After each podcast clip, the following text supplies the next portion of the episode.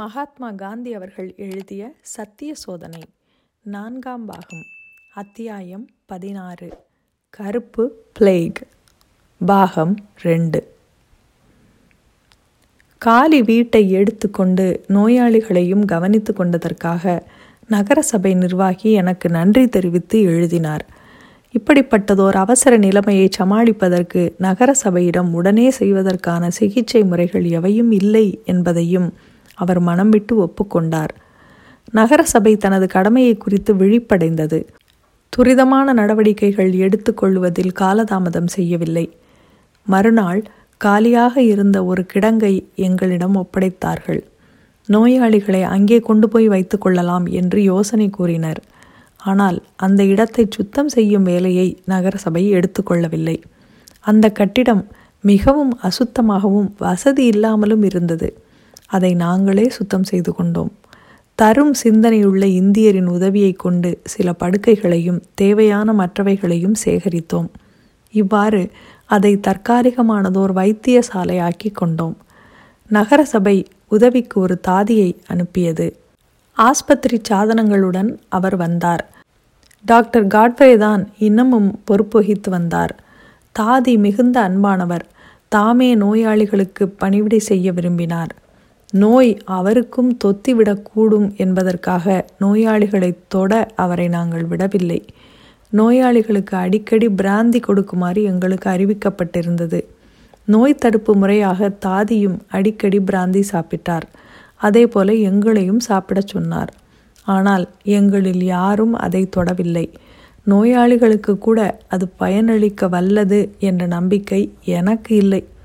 Doctor காட்ரேயின் அனுமதியின் பேரில் பிராந்தி சாப்பிடாமலேயே இருக்க தயாராயிருந்த மூன்று நோயாளிகளுக்கு மண் சிகிச்சை அளித்து வந்தேன். அவர்களுடைய தலைக்கும் மார்புக்கும் ஈர மண் வைத்து கட்டினேன். அவர்களில் இருவர் பிழைத்து கொண்டார்கள். கிடங்கில் இருந்த மற்ற இருபது பேர் இறந்துவிட்டனர். இதன் நடுவே நகரசபை மற்ற நடவடிக்கைகளை எடுத்துக்கொள்வதில் தீவிரமாக இருந்தது. ஜொஹானஸ்பர்கிலிருந்து ஏழு மைல் தூரத்தில் தொத்து நோய் கண்டவர்களை வைப்பதற்கு என்று ஓர் இடம் இருந்தது. பிழைத்தவர்கள் இருவரையும் அங்கிருந்த கூடாரங்களுக்கு கொண்டு போனார்கள்.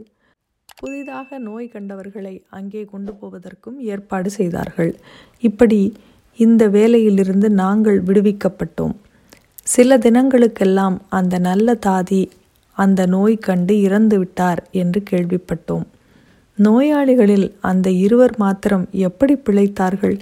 எங்களுக்கு மாத்திரம் அந்த நோய் எப்படி பற்றாமல் இருந்தது என்பதை கூறுவது சாத்தியமில்லை. ஆனால் இதில் ஏற்பட்ட அனுபவம் மண் சிகிச்சையில் எனக்கிருந்த நம்பிக்கையை அதிகப்படுத்தியது. மருந்து என்ற வகையில் கூட பிராந்தியின் ஆற்றலில் எனக்கு இருந்த நம்பிக்கையின்மை பலப்பட்டது. இந்த நம்பிக்கையோ அல்லது இந்த நம்பிக்கையின்மையோ எந்த உறுதியான ஆதாரத்தையும் கொண்டதல்ல என்பதை நான் அறிவேன். ஆனால் அன்று நான் பெற்ற கருத்து இன்றும் எனக்கு அப்படியே இருந்து வருகிறது. ஆகையால் அதை இங்கே குறிப்பிட வேண்டியது அவசியம் என்று கருதினேன். பிளேக் நோய் கண்டதும் நகரசபையை கண்டித்து பத்திரிகைகளுக்கு கடிதம் எழுதினேன். இந்தியர் குடியிருந்த பகுதி நகரசபைக்கு சொந்தமாகிவிட்ட பிறகு அந்த சபை அசட்டையாக இருந்துவிட்ட குற்றத்தை செய்திருக்கிறது என்றும் பிளேக் தோன்றியதற்கே அவர்கள்தான் பொறுப்பு என்றும் அதில் எழுதினேன். அந்த கடிதத்தினால் மிஸ்டர் ஹென்ரி போலாக் எனக்கு கிடைத்தார். காலஞ்ச் என்ற ரெவரண்ட் ஜோசப் டோக்கின் நட்பு ஏற்பட்டதற்கும் அதுவே ஓரளவுக்கு பொறுப்பாயிற்று. ஒரு சைவ உணவு விடுதியில் நான் சாப்பிடுவது வழக்கம் என்று முந்திய அத்தியாயம் ஒன்றில் சொல்லியிருக்கிறேன். அங்கேதான் மிஸ்டர் ஆல்ஃபிரட் வெஸ்டை சந்தித்தேன். ஒவ்வொரு நாள் மாலையில் இந்த விடுதியில் நாங்கள் சந்தித்து சாப்பிட்ட பிறகு உலா போவது வழக்கம். ஒரு சிறு அச்சகத்தில் மிஸ்டர் பெஸ்ட் கூட்டாளி. பிளேக் நோய் ஏற்பட்டதை குறித்து நான் எழுதியிருந்த கடிதத்தை அவர் பத்திரிகையில் படித்தார். என்னை அந்த விடுதியில் காணாமல் போகவே அவருக்கு கவலையாகிவிட்டது. தொத்து நோய் ஏற்படும் காலங்களில் சாப்பாட்டை குறைத்து கொண்டு விடுவது என்பதை நீண்ட காலமாகவே நான் வழக்கமாக்கி கொண்டிருந்தேன். பிளேக் நோய் ஏற்பட்டதும் நானும் என் சக ஊழியர்களும் எங்கள் சாப்பாட்டை குறைத்து கொண்டு விட்டோம். ஆகையால் இந்த நாள்களில் மாலையில் சாப்பிடுவதை விட்டுவிட்டேன்.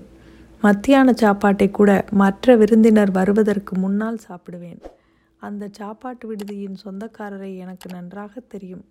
பிளேக் நோயாளிகளுக்கு பணிவிடை செய்யும் வேலையில் நான் ஈடுபட்டிருப்பதால் சாத்தியமான வரையில் நண்பர்களை சந்திப்பதை தவிர்த்து கொள்வது என்று இருக்கிறேன் என்று அவரிடம் தெரிவித்திருந்தேன்.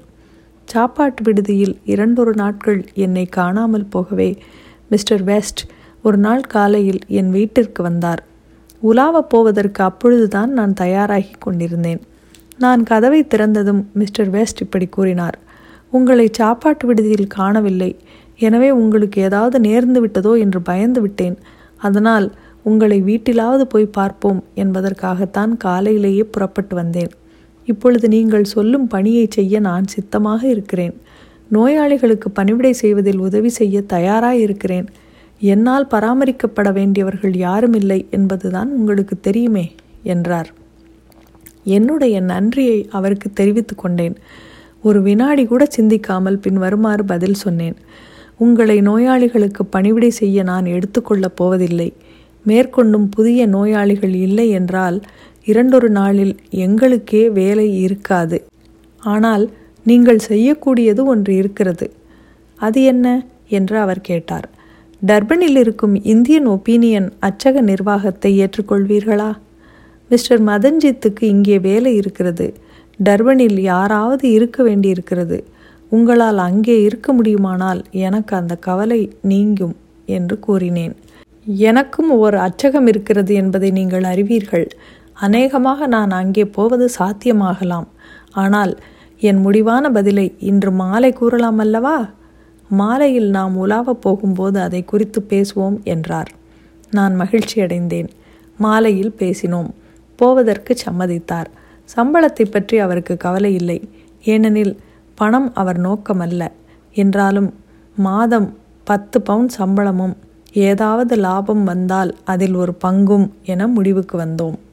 தமக்கு வரவேண்டிய பணத்தை வசூலிக்கும் வேலையை என்னிடம் விட்டுவிட்டு அன்று மாலை மெயில் ரயிலிலேயே மிஸ்டர் பெஸ்ட் டர்பனுக்கு புறப்பட்டார். அன்று முதல் தென்னாப்பிரிக்காவிலிருந்து நான் கப்பலேறிய வரையில் அவர் என்னுடைய இன்ப துன்பங்களில் பங்காளியாக இருந்து வந்தார். லிங்கன்ஷையரில் ஒரு விவசாய குடும்பத்தைச் சேர்ந்தவர் மிஸ்டர் பெஸ்ட். சாதாரண பள்ளி படிப்பு தான் அவர் பெற்றிருந்த கல்வி. ஆனால் அனுபவம் என்ற பள்ளியிலும் திடமான சுய முயற்சியினாலும் அவர் எவ்வளவோ அறிந்து கொண்டிருந்தார். அவர் எப்பொழுதும் தூய்மையும் நிதானமும் காருண்யமும் கடவுள் பக்தியும் உள்ள ஆங்கிலேயராக இருப்பதை நான் பார்த்திருக்கிறேன். இனிவரும் அத்தியாயங்களில் அவரையும் அவருடைய குடும்பத்தையும் பற்றி அதிகமாக கவனிப்போம். இத்துடன் அத்தியாயம் பதினாறு முடிவடைகிறது. மீண்டும் அத்தியாயம் பதினேழில் சந்திப்போம். நன்றி.